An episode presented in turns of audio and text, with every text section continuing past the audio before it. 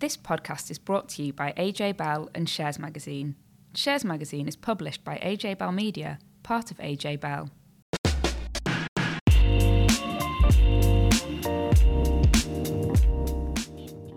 Hi, welcome to the Money and Markets podcast. In a week which has seen major geopolitical uncertainty and a whole load of questions about why inflation is so sticky here in the UK. Joining me is Danni Hewson. Hi there, Danni. Hi, Dan. Yes, after a weekend of, we can only call shenanigans in Russia, upbeat, downbeat data out of China and big questions being levelled at water companies, especially Thames Water, also supermarket bosses, including Sainsbury's and Tesco, being quizzed by ministers. We're going to take the temperature of a somewhat lopsided market. Now, we've also had some mixed earnings updates to dig into, including some of the good parts of Carnival and the not so good with Walgreens. Another week, another roll of the dice on the giant high street monopoly board that is Frasers, and we'll be looking at which companies that business has been taking stakes in. Plus, Dan has been chatting to Ben Ritchie about Dunedin Income Trust's 150th anniversary and how the investment trust has evolved over the years. Let's kick off and have a look at the buffeting markets.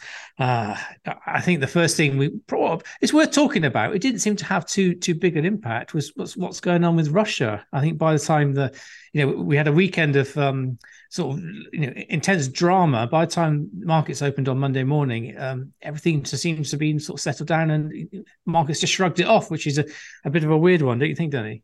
Well, it was kind of hard to know for investors what on earth to think about it and what on earth to do about it. And I did see that sort of off the back of expectation that maybe the war in Ukraine wouldn't go on for quite as long. A lot of sort of defence stocks had sort of fallen back. Expectation, maybe there wouldn't need to be as much spend. That kind of turned around. We also had gas prices rising quite a bit. But that sort of leveled off and a sort of tiny blip with the oil price. But I think for a lot of investors, it was just a bit like, well, what can we do? You know, so much is going on in Russia and we just don't quite know how it is going to work out, what to believe. So we'll just sort of tread water a bit. China's also been the focus of attention as well. I mean, you go back to the start of the year, everyone was excited about where that market was going. Relaxed COVID restrictions, the economy can have a big boom. Got to the halfway point in the year and thinking actually it's not quite as good as people thought, or certainly not so sustainable. So there's been sort of lots of ups and downs. If you look at some of the Chinese sort of funds, investment trusts, they've been falling for months. But then, of course, what happens in China. If things suddenly look a bit bleak and expected, you just get the government coming in with new stimulus programs. So we had the administration promising it's going to deliver that 5% growth. Of course, that given a bit of boost to miners. But I think that anyone who's got money in that part of the world needs to just expect the unexpected, I think. And of course, we had industrial profits tumbling. We had data on that out today. And you're absolutely right. I mean, the expectation was there. I must admit, I tipped China as being sort of one of the big areas of growth for the year because it was just expected that we would see the same kind of hurtling out of the gates once lockdown ended that we saw the first time. And it just hasn't materialized. I mean, I think there are a whole load of tensions between China and the US to take into account, but also just inflation has played a huge part in this story, and expectation that generally the global economy is going to slow, that demand for some of the products that China produces is going to soften considerably. So yeah, I mean, this sort of rush to achieve 5% growth, I wouldn't bet against that happening because, as you say, whenever we sort of get to a sluggish point, that the authorities tend to put in some stimulus, and that's certainly what they've promised again. But, it really so far hasn't materialised. Now, let's dig in to some company specifics because it does seem to be that at the moment for markets, they're still focusing very much on rates and inflation. So I know that you have been looking at a bookings boom for Carnival Cruises. Yeah, well, it's not just Carnival Cruises. It's, you know, Royal Caribbean Cruises came out recently and said, you know, things were doing really well. I mean, the sector's been amazing for investors this year. Royal Caribbean the shares hit the highest level since February 2020. Of course, this is all about the big increase in demand to get away. You know, COVID is now firmly in the rearview mirror. These companies are saying, you know, they're doing incredibly well, that, you know, people are paying higher prices to go on cruises. Once they're on board for their trip, they're spending way more money than they did pre-pandemic. And of course, Carnival shares have done, you know, incredibly well as well, up 75% so far this year. So it came out with its numbers, second quarter numbers, a few days ago. Smaller losses than expected. Revenue of 4.9 billion in the period. But weirdly, the shares crashed by about 10% on this news. And of course, anyone just looking at the sort of the headline numbers go, you know, what's going on here? And it's all to do with the guidance for third quarter profits would be a bit below expectations. Of course, they're suffering from high costs, marketing, the amount of money they need to spend to get these customers in. Also, labour costs are still really high. But weirdly, the stock then rebounded by 10% the following day and another 5% the day after. So kind of all over the place. But I think, you know, there's definitely been seen by investors this year as the cruise sector has been the hot sector to chuck your money in. I mean, certainly we had results from Saga just last week, and their cruise bit of the business was doing incredibly well, whereas the insurance bit of the business wasn't doing so well. And I know you're going to talk a bit about car insurance a bit later in the pod. I want to look at a company that really has upset investors, and that's Walgreens Boots Alliance. It slashed its earning forecast, raised its cost savings target. Basically, it is facing a sort of perfect storm. It's got weakening demand for COVID-related products, a huge amount of consumer caution in the United States, a lot of consumers really hunting out value. And all of that led shares tumbling to their lowest level in 11 years after the earnings update. Now, of course, here in the UK, we know that Walgreens put the for sale sign up over its UK business Boots, but then took it down again because it couldn't get the price tag that it wanted to attach to the business. So there was a lot of interest, but no one willing to pay quite that price, perhaps because of concern over the rising cost of living and inflation.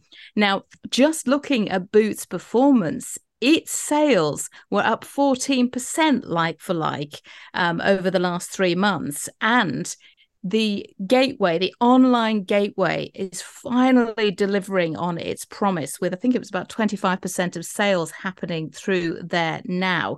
And, you know, for a while when you went in post-COVID, it looked a bit like, you know, it was a jumble sale in there. The stores were empty. It all just looked a bit unloved, but it spent quite a bit of money, particularly with its everyday essentials range, which really does hone in on that value consumer. And also value skincare and makeup ranges. I mean, that is the perfect pick-me-up for a consumer looking for a bit of lipstick therapy. And of course, you know, it has a massive footprint, loads and loads and loads of stores. And it was really interesting that as part and parcel of the update, there was the announcement that it was going to close 300 stores, Boots stores in the UK, and 150 Walgreens stores over in the US over the next year. So that's stores that are sort of within 5 kilometres of each other. I mean, it will still be a huge business. There'll still be almost 2,000 stores left at the end of all of this. But, you know, in some ways, this is exactly what is fueling the sleepless nights for the Bank of England, because we still are seeing consumer resilience in the UK. It will also be fueling something of sleepless nights, I think, for Walgreens bosses, because, as I say, that they pulled down the for sale sign, whether or not they could be tempted back in. At the moment, it's certainly paused, but, you know, times have changed. And Walgreen itself is facing a big challenge. It is trying to really change its focus, put cash into its new health services business, providing, you know, doctors stuff and that sort of thing in store. And that's something that's being seen as a real game changer for the company's future. So, you know, maybe it would be prepared to negotiate a little, but, you know, for Walgreens, it's going to be a tough quarter, I think, and it sort of sets the tone for maybe things getting tougher for the US consumer as well as for the UK consumer. But it's been a bit of a mixed bag, I think, Dan. And if you dig into markets, it's all looking a bit lopsided. So maybe at a quick glance, investors might not be seeing the true picture.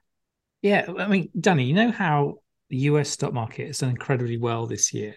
Yeah, you probably know, but there might be some of our listeners are not aware that actually this performance has been driven by just a handful of companies like NVIDIA and Meta. But actually, you probably want to look at how the UK market is also performing, because there's some real similarities here. You know, at the top end, you've got names like Aston Martin up 120% this year. Rolls Royce is up by 2/3. Names like Marks and Spencer, Wizz Air, they're all sort of 50%. You think, okay, this is all going well, but actually, I can see today there's 214 names in the FTSE 350 index have lost money for investors this year. So it definitely, you know, it's a real dividing line here. So you've got a handful of really well-known companies doing incredibly well, but lots of them are letting people down. So names like Dr. Martens down 36% this year, Direct Line down by about the same, Vodafone down by 12%. And I think that there will be lots of investors who are frustrated by what's going on. You know, the headlines are saying, you know, parts of the world are doing incredibly well, but, you know, I certainly know if I look at my own portfolio, it doesn't come across as things, you know, firing in all sorts of cylinders. So, and I think that if you've got rates going up again, there's this kind of fear that, you know, what might happen in the second half. I don't know. I think if you are an investor in this, you know, I'm sure, you know, the last 3 years has told you to be incredibly patient, stick with it. I think that message just has to ring true again. Really not quite sure what's going to be happening in the second half of the year for markets, but, you know, you can definitely see that there are pockets of quite big share price declines. And I guess you just can't rule out sort of continuation of that trend going forward. No, and inflation, of course, still playing a huge part in the fortunes of, well, all of our companies, let's be honest. And whether some are profiteering from the current situation has been on the mind of government ministers. And we had a really interesting committee hearing yesterday where we had four supermarket bosses, Tesco, Sainsbury's, Asda and Morrison's, all sat next to each other, all kind of facing a firing squad from the Business and Trade Committee, who were giving them a real grilling about how prices were being passed on, whether or not there were some occasions where maybe, you know, price cuts should be passed on more quickly, why food prices were still rising. I mean, we had the latest figures from the British Retail Consortium. We get loads of figures pointing out food inflation. They're all different, but they do all seem to show the same trend. And that is the expectation that food inflation has peaked. So food prices rose by 14.6% in the year, according to the BRC, down from 15.4% in May. But of course, that just means that prices aren't rising quite as quickly as they were, but they are still rising. Now, a lot of the fact that food inflation is slowing is actually down to cost cutting from supermarkets. There have been huge price wars which have been initiated. So I was taking a look at some of the areas that, you know, we've seen big cuts. And so Sainsbury's have lowered the price of a packet of 500 gram cornflakes from 85 pence to 69 pence. Morrison's 200 grams of beef mince 5% fat, now £2.09 from £2.35. I mean, the list goes on. They're all promising to price match Aldi and Lidl. And it's that price matching situation. It's the fact that you have a very limited number of businesses all effectively doing the same thing that MPs were asking questions about. Now, supermarkets, actually, they came out pretty well yesterday, I think. I mean, they had the numbers. They were pointing to the fact that profits had been cut, that margins really wafer thin. I mean, Tesco was talking about the fact that it makes 4p in every pound. And when you think about, you know, that margin, that 4% profit margin, and you compare it with other sectors, it is teeny tiny. But, you know, it was ever thus.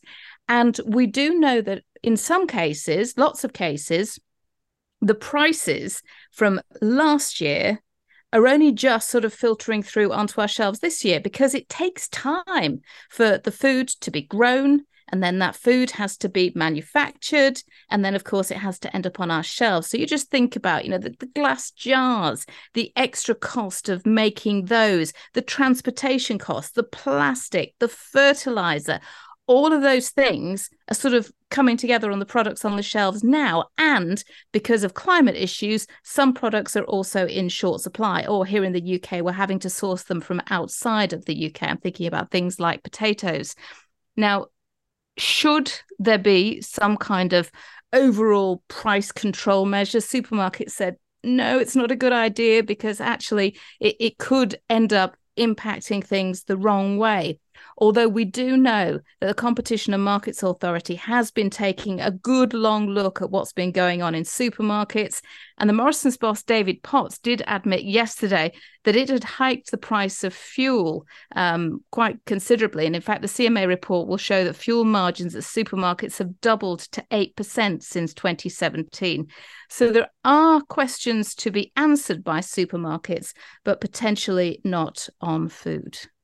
Well, I know that there's been other sectors under scrutiny, particularly as we're recording this, because the Chancellor has been meeting with sort of an alphabet full of regulators, haven't they, Danni? Yeah, an alphabet soup. Ofgem, Ofcom, Ofwat, and the CMA. So, yeah, almost all the letters there.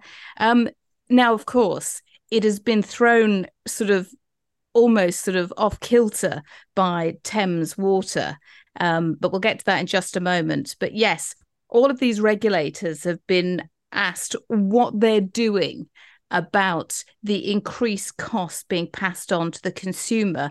Yeah, there are concerns. Some companies are boosting their profits at the expense of customers, you know, really exploiting this high inflation that we've got at the moment and really hurting the consumer.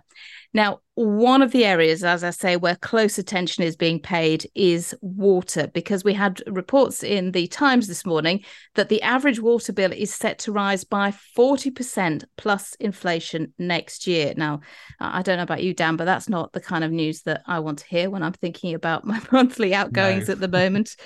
But also, I mean, yesterday, did it catch you off guard, the news that Sarah Bentley, the boss of Thames Water, quit after just 2 years in the job? No, I didn't see that news.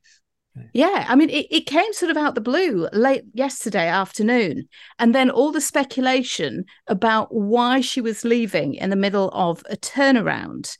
And, you know, had there been disagreement about how this turnaround plan was being facilitated? Had there been disagreement about the amount of cash that was going to be required and whether or not investors could be persuaded to hand over that cash? Bear in mind, Thames Water investors haven't had a dividend payment in 6 years. So wind forward 12 hours, and I woke up this morning to the news that Sky News was reporting that potentially there was a huge issue with Thames Water, because debt, £14 billion worth, now is becoming absolutely untenable. But they're struggling to service that debt because interest rates have gone up so much. They've also, of course, had the cost of energy. Remember, those big pumping stations take huge amounts of energy. Wages have gone up. And at the same time, the regulator and the public are really honing in on the need to deal with environmental issues, spills and leakages, and calls for that, calls for further investments reached fever pitched. So we now have learned via Sky News that the government and the regulator have been holding talks with Thames Water about potential contingency plans if it collapses. One possibility, of course, is that it could go the way of Bulb Energy and be temporarily taken into public ownership, a sort of operator of last resort via a special administration regime. Now, as I say, a lot of the focus has been on the huge levels of debt that Thames Water has, but also concern about the regulator itself, the role that it has played in allowing huge billions, tens of billions of dividends to be taken out of water companies since it was privatised back in the late 1980s, while at the same time, tens of billions of pounds worth of debt. I think it's about 60 billion pounds now across all the water companies of debt that is owed. Now, we know that Thames Water is in a particularly sticky situation. We know, though, that all water companies are under pressure to spend more money modernising the network, which then, of course, raises questions for shareholders of publicly listed water companies about what the future might look like. Greater regulatory scrutiny, more demand to spend cash on improving infrastructure, and potentially those investments which had been traditionally seen as safe, high dividend stocks, really being pushed into a different category. And the three on the FTSE today have seen shares fall just a little bit as investors sort of take a look at what's going on. Now, of course, listed companies are under far greater scrutiny in terms of their finances, but the landscape certainly seems to be changing. And, you know, extra costs on your water bill, particularly when you're at a point where you're seeing that investors, particularly in the past, have taken huge chunks of cash out of these companies, is just leaving a bad taste, especially at a time when everything seems to be going up, because price rises are also in focus when it comes to car insurance. Yeah. I mean, I don't know.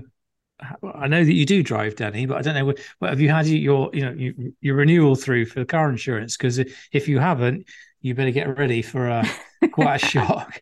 You know, I've been reading about people sort of saying 40, 50% rise. And this is for drivers with no accidents or claims. And, you know, we've just had some data from the ONS saying, you know, UK premiums for car insurance up 43% on last year. You know, you compare that to 8.7% for, you know, just normal inflation. It shows that, you know, there's something, you know, people going, well, this is ridiculous. Why is this going on? So perhaps if I sort of take a step back, sort of set the scene, you'll understand why this is happening. During COVID, obviously fewer people were driving, so less accidents, and so therefore we didn't see this big rise in insurance premiums. Now, last year, the general insurance industry, which is, you know, essentially home insurance and sort of motor insurance, they got caught out by a series of negative events. So home insurers suffered. The summer was too hot, so they had subsidence claims. The winter was too cold, so lots of people sort of claiming for sort of burst pipes. So they had to deal with all that. And if you've got motor insurance as well, you've got the sharp rise in the cost of secondhand cars and parts and labour. So naturally, you know, the industry as a whole is sort of thinking, oh, God, we've had such a terrible time. Well, the natural thing is to push up these premiums. So what I've just been reading is that it's not simply about insurers looking at what might happen to an individual over the next 12 months, but actually they're thinking 24 months in advance. So because you might have an accident, say, in 11 months' time, it's going to take some while for those sort of that claim to be agreed and paid out, which means the insurer needs to think about what's the rate of inflation up to 2 years out. So, yeah, it's not good, but there are some things that you can do to potentially get those premiums down a little bit. One is having a dash cam. According to Uswitch, some providers will give you a discount of up to 20% if you've got a dash cam. They think that it will make you drive more safely. I guess in the same way as having a sort of a black box policy can cut costs as well. So, yeah, a dash cam, £40 at the low end. Yeah, I don't know, £400 or £500 at the top end. So obviously you've got to pay out money to in the first place. It's a bit of investment, but perhaps the payoff is that if your insurance policy has gone up by so much, that dash cam will be paid off fairly quickly. But what's interesting to me is, despite these premiums going up, shares in motor insurance companies are not going up at all. I mean, Admiral's been all over the place.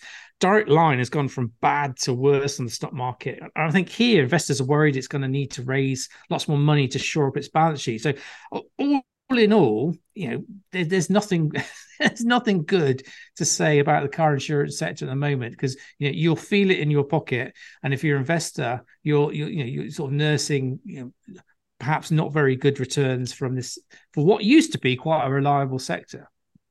I have to get car insurance for my soon-to-be 17-year-old daughter to learn to drive.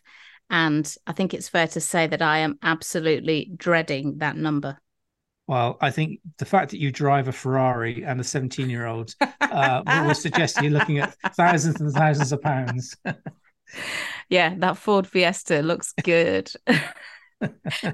Look, let's now roll the dice, Dan. And I think that we should seriously look into the profitability of creating a Frasers themed Monopoly game. I think we'd get a lot of use out of it. I think that we should definitely have a money and market sponsored Frasers Monopoly game, because they're just buying up a lot. Yeah, it does feel like it. You've got a board of retail companies. Whatever they land on, they'll just buy a stake of it. And so, so for those who aren't perhaps familiar with Frasers, it's best known for Sports Direct. That's its biggest brand, but it has stakes in lots of other businesses. Now, it owns some of them outright, like Game Group, but it also has sort of stakes in companies on the stock market. So over the last week, it's seen a lot of activity. So the latest one is it's been increasing its stake in AO, so the online seller of fridges, washing machines. So it now owns just over 22% of that business. What's quite remarkable is that at the start of June, it didn't own anything in it. So, I mean, this is sort of quite rapid stake building here. Now, it picked up a big chunk of those shares from OD Asset Management, which is kind of got a line of customers trying to pull money out of their funds. So that business was having to sell investments to raise cash, because Frasers is never one to sort of miss an opportunity. So it's also been taking stakes in Boohoo and Curry's as well. So I guess you're going, hang on a minute, Sports Direct owner is buying a stake in Curry's. Going from a cricket bat to a laptop, it's still sort of, it's like a step too far, really. But I guess you need to see Frasers as being a group of retail businesses, because if you go onto its website, it's talking about how it's trying to own the most loved retail brand. So I guess if it's got a stake in AO and a stake in Curry's, it should get it an audience with the people that know lots within those companies, so it could find out. Let's say it wants to do more in electronics. The guys in Curry's will be able to tell them what's going on. Of course, being a major shareholder means it'll have a seat at the table, sort of thing, in terms of getting an audience. Not particularly on the board, but having these conversations. There's already talk that perhaps the Frasers wants to use its game, computer game sort of business. Could it stick some concessions into Curry's stores? Now with Boohoo and ASOS, again here, I think it sort of sees itself as sort of a fashion seller. I know I take my daughter sometimes into Sports Direct. She wants to buy a top, but they're all, I don't know, the brands are a bit tired. So maybe it could talk to ASOS and Boohoo. How can we help us get some sort of more fashionable clothes in our shops? But one thing you must sort of consider here is that Frasers doesn't particularly like to do takeovers. It likes to buy things out of administration, because it just wants to get the cheapest deal possible. And I don't think there's any thought that any of these businesses it's been buying into recently are in such bad state that they, that we're talking administration. But they all have seen share price weakness recently, and so I guess this is classic behaviour for was classic behaviour for Mike Ashley, who owns about 70% of Frasers. He's not the chief executive anymore, but he's clearly behind the scenes, sort of trying to, in the driving seat. I guess is another way to say it. So yeah, I mean, a monopoly board is the absolute perfect way of describing what's going on with that business now. Now, be thankful that your daughter is asking you to take her into Sports Direct to buy clothing and not Flannels. Because let me tell you, when they start asking you to go into Flannels and you see the price tag associated with some of their rather interesting fashions, which is the opposite. It is cutting edge stuff, I'm told. Yeah. Obviously, yeah, Flannels being another one of Frasers' brands, they're sort of the more upmarket. But yeah, I'm fortunate enough to have never been in one of their stores. Just wait. That delight will come to you. You were just talking about Boohoo. Of course, Frasers does own a stake in the online fashion giant. But Boohoo itself also owns a stake in Revolution Beauty, which is an online cosmetic company. It owns about 27%.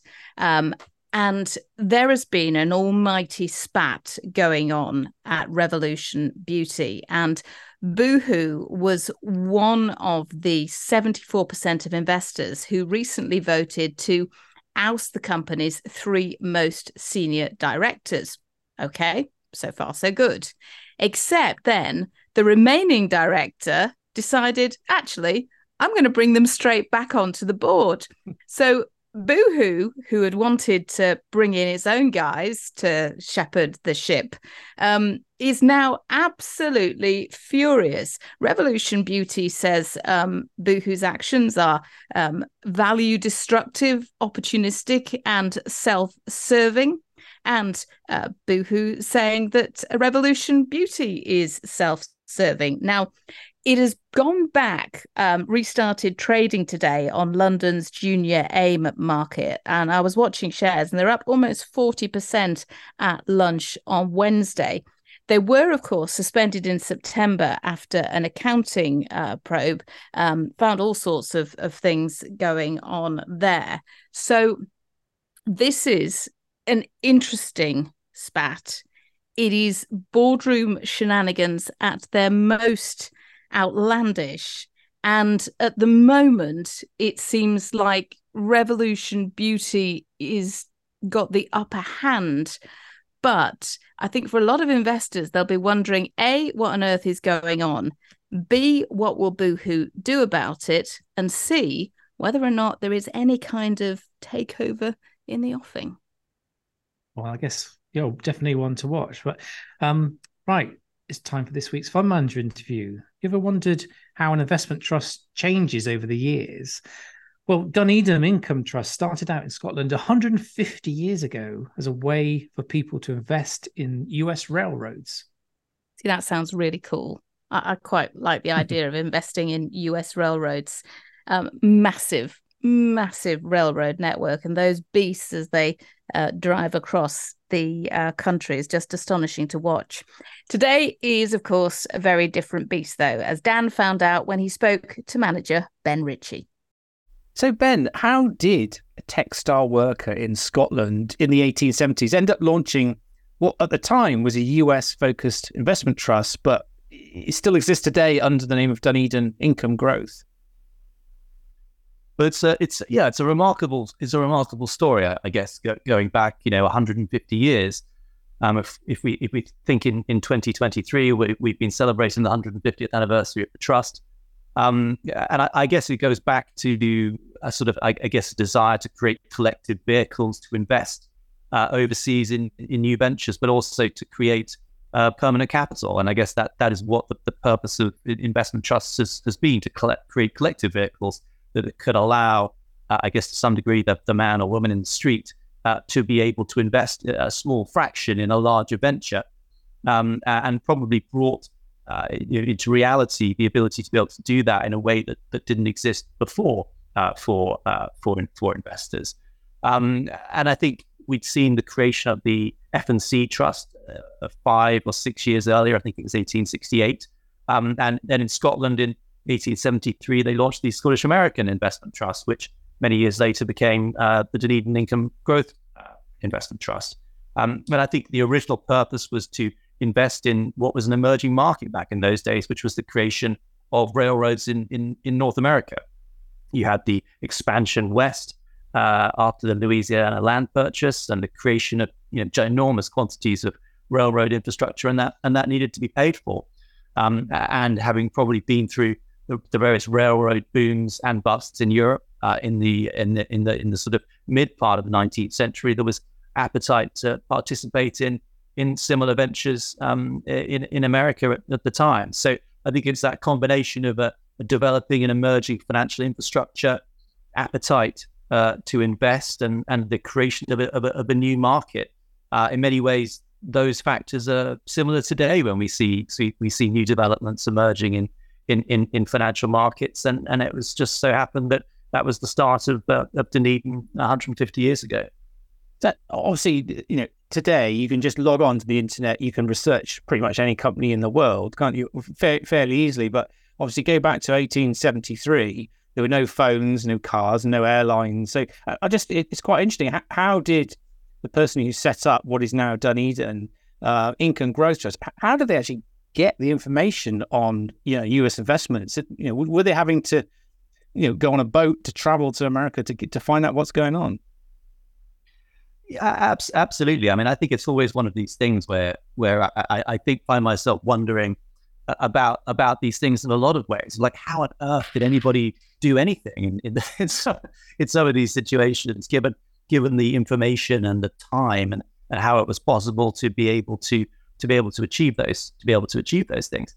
I suspect in reality, money came to London or to Edinburgh, or people came to those markets looking for money to fund their ventures, and they were investing in bonds that were effectively being listed on in those capital markets. So I suspect at the time, yes, there probably was some travel to visit some of these assets that make sure that they actually existed. But I think that the reality was that there were developing capital markets in major UK cities. Ventures were looking to raise money to build out the railroads, and essentially they were making pitches and presentations to that effect in London and probably around the UK. And so to that extent, I suspect actually it wasn't that different to how we do things today. For all the development of modern technology, you're still sitting very often in a room or on a conference call or a video call with somebody explaining a pitch to you, and then you're making your decision as to whether you're not going to invest. And essentially, I don't think that really has changed a great deal over that 150 years. And of course, we do today visit companies, we do our due diligence. And I suspect that process happened then as well, just in a sort of slower, more elongated fashion. But essentially, I think that principle, people coming to venues for capital markets and looking to raise money, that hasn't changed actually that much in the last 150 years. I know when people look at investment trusts today, quite a few have been around for quite a while. Investors like the idea that there's been a sort of a consistent investment process. So I just wondered whether you've got do you have any records of, what was the process with what was Dunedin when it first launched? Were they looking for certain things, and is that exactly what you look for in sort of companies today, or has it sort of evolved over time? Yeah, I think things have absolutely changed, and the management company of the business has changed a few times over the years. And it's originally named the Scottish American Investment Trust. The Dunedin brand actually goes back to a company that I think disappeared in the early 90s. And I think it was rebranded as Dunedin, I think, in the 70s. There is another Scottish American Investment Trust. There are a series of fundraisings made in sort of follow-on years. So the Saints, which today is run by Bailey Gifford, which I think was the second Scottish American Investment Trust. And there are other companies with similar names that still exist today. But the decision was taken to rebrand back in the 70s, and the name is stuck. And I think, like, one of the reasons why it does still carry some resonance, I think, is that connection with its geography. So Dunedin sort of resonant of Dundee, where it was founded, and with a reference to Edinburgh and Scottish heritage of the trust. Those, I think, are quite nice things. and it's quite nice to have that connection with the past and with the history. So I think that the processes have changed. The asset class which we're investing in has changed, but actually looking back at their history, one of the differentiators that Robert Fleming made at the time of launching the trust was his desire to get on the ground and go and visit the potential investments, and that's something which we do carry through to today. And I suppose it sort of does come back a little bit to while the asset class has changed, and we're investing in equities today, and primarily UK with Southern European equities. In fact, then they were investing in North American railroad bonds. I don't really think the fundamental principles of investing have changed a great deal. I had one of my interns asking me the other day about whether they should read the Intelligent Investor by Ben Graham. I think that was published 75 or 80 years ago. It's probably still considered the sort of base Bible of equity investors today. So the fundamental principles of identifying undervalued cash flows and looking to invest money into those don't really change. I think the tools we use, the sort of, it's a process which we apply. Yes, they change, but I think the philosophy remains pretty consistent of looking to identify those undervalued opportunities. And Dunedin's also had that element of delivering attractive levels of income back to its investors over time as well. So again, that's something which carries through to today, even though the asset class is somewhat different. Obviously, over the sort of the 150 years of its history, we'll have seen wars, economic boom and bust, and everything you can imagine. With inflation, everything that people ask today, like what in a previous situation, where should I invest? I'm just wondering, are all the experiences of past fund managers on the investment trust all documented? I just wonder whether you've got this brilliant Bible of. You can look back and see what did they do in these situations. Well, it's very interesting because John Newlands wrote a very detailed history of the trust a few years ago now, which is available on the Dunedin Income Growth website, and that does detail the various panics and crises that the company has existed through. And I think there was a fairly major crisis at the time of its founding back in 1873, and many of these financial crises today have been long forgotten. I think we remember that the Great Depression of 1929, but there were others, panics at 1906, bank runs at various times, and then, of course, the damage caused by the Second World War, the challenges of the First World War. There were a series of significant events during the 1970s, hyperinflation, various other wars and conflicts. There's always been, and there always will be, events and challenges that investors have to tackle with. So, I think that's always quite fascinating in terms of the sort of personal connection with the trust. I've been involved in its management in some form or other, probably for about 20 years. So, Dunedin came into the Aberdeen stable of investment trusts with the acquisition of Edinburgh Fund Managers back in 2003, and I had just started as a graduate. I'd been at the Aberdeen for about a year at that time, and so Dunedin was a trust that I came to know. And back then, run by a gentleman called David Biddy. David subsequently retired. Another fund manager, Chu Chong, ran it for a number of years. Who was one of my bosses early on. And I also got to know a gentleman called Ian Massey, who also was involved in managing the portfolio in prior years as well, who then later on came to have an investor relations role with the trust. And I've been the sort of lead co-manager on the trust for the last, since 2016. So there's a lot of history there and a lot of people and experiences to be able to build on. And certainly as a company and as an investment, it has a certain degree of... a sort of special place, I think, in my investing heart, because it does have that continuity of tenure, that sort of sense of independence, and the long history, which I think always makes it quite a compelling and interesting angle. And I think it is always worth reflecting on when you go into tough times, and it maybe feels a little bit like tough times at the moment in the UK. That would have been through these sorts of situations in the past. Companies will have dealt with the challenges of rising interest rates, declining demand, whatever else it might be, And I think that should always give us some confidence that over the longer term, it'll probably be okay, even if at the short term it can feel pretty difficult. And there are plenty of examples that John details in his book and that I've witnessed over the last 20 years of those kind of situations. And I think that's a healthy bit of history to be able to dig into to help guide us in the future. So obviously, that brings us to the sort of the present day. What are you actually trying to do with this trust? And I don't know whether there's a way of describing it to make it stand out from sort of perhaps other sort of UK focused equity funds and trusts.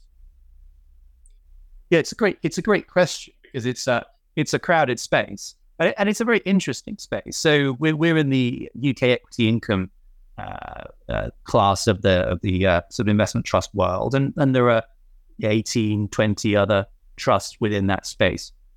Dunedin, around a market cap of about 500 million, is probably fairly mid-sized in terms of its scale. So how do we want to stand out to our investors and potential future investors in that situation? Well, first of all, we really want to be known as a very consistent deliverer of attractive investment returns on a total return basis. So we want to deliver that very attractive total return. We also want to be known as a reliable and consistent deliverer of income, and the trust has grown its dividend or held it every year for the last 42 years. So those things I think are very important in terms of what we're offering our end investor. The other thing that we do is do that within a sustainable framework. So we have a sustainable approach which excludes about 20% of the market due to various concerns around almond production, tobacco, energy, various other areas. We look to try and manage the risks on the downside. And so for investors that are looking for a more sustainable approach to UK income generation, then Dunedin does stand out. And we're the only trust in the space that has anything like that applied. In fact, we're one of the very few investment trusts that have any kind of sustainable overlay in the mainstream equity space. And then on top of that, we also invest up to 25% of our capital overseas. So that gives us quite a lot of flexibility in terms of what we're able to invest in compared to your normal UK-orientated investment trust. And then I would just say the other elements that I think come to pass in how we do things is that we are very relaxed about being very different, both to peers and the benchmark. And I think that's really important because the one thing that you absolutely need to be able to do in order to deliver outperformance, and I would say underperformance, is to be different, because if you aren't, then you're just going to deliver the benchmark return over time. And that's something which we are very comfortable with. So we have a very high active share for a UK equity income fund, over 80%. We have a pretty concentrated portfolio, around 35 holdings, and we have about 50% of our capital in our top 10 positions. So we're willing to back our convictions. We're willing to have a concentrated portfolio, and we want to be able to deliver those attractive total returns and consistent income performance within that sustainable overlay, and do it in a way where we've got the best chance of being able to deliver that over the longer term. Now, there'll be the odd year where we don't deliver on the total return against the market or against our peers. We do have a sort of quality growth approach, which we think fits well with the sustainability approach and also with that long-term approach which we have. But that means some years will be a little out of kilter with where everyone else is. But over the longer term, the track record has been pretty strong, and it's something we're very pleased about. Well, Ben Ritchie from Dunedin Income Growth Investment Trust, thank you guys so much for joining us on the podcast. Thank you very much for having me. It's a pleasure. Dan talking to Ben Ritchie from Dunedin Income Trust. And that's all we've got time for this week. Next week, I'll be joined by Laura. We'll mull over the latest UK GDP figures, as well as all the markets news. Plus, I'll be chatting to Migo about investment trust opportunities. But for this episode, we're done and dusted. Thank you very much for listening. And don't forget to subscribe to the podcast so you don't miss an episode. If you've ever wondered how your childhood impacts your current financial decisions, do hunt out our other AJ Bell podcast, Money Matters, for an eye-opening episode. Till next time, thank you very much for listening. Before you go, please remember this podcast is for educational purposes, and the views expressed don't necessarily reflect those of AJ Bell or Shares Magazine. The podcast isn't telling you whether certain investments are suitable or not. And don't forget that the value of investments can change, and you can lose money as well as make it. It's also important to remember that tax rules apply and that the way an investment performed in the past may not be the same as how it behaves in the future. If you want help, go see a qualified financial advisor.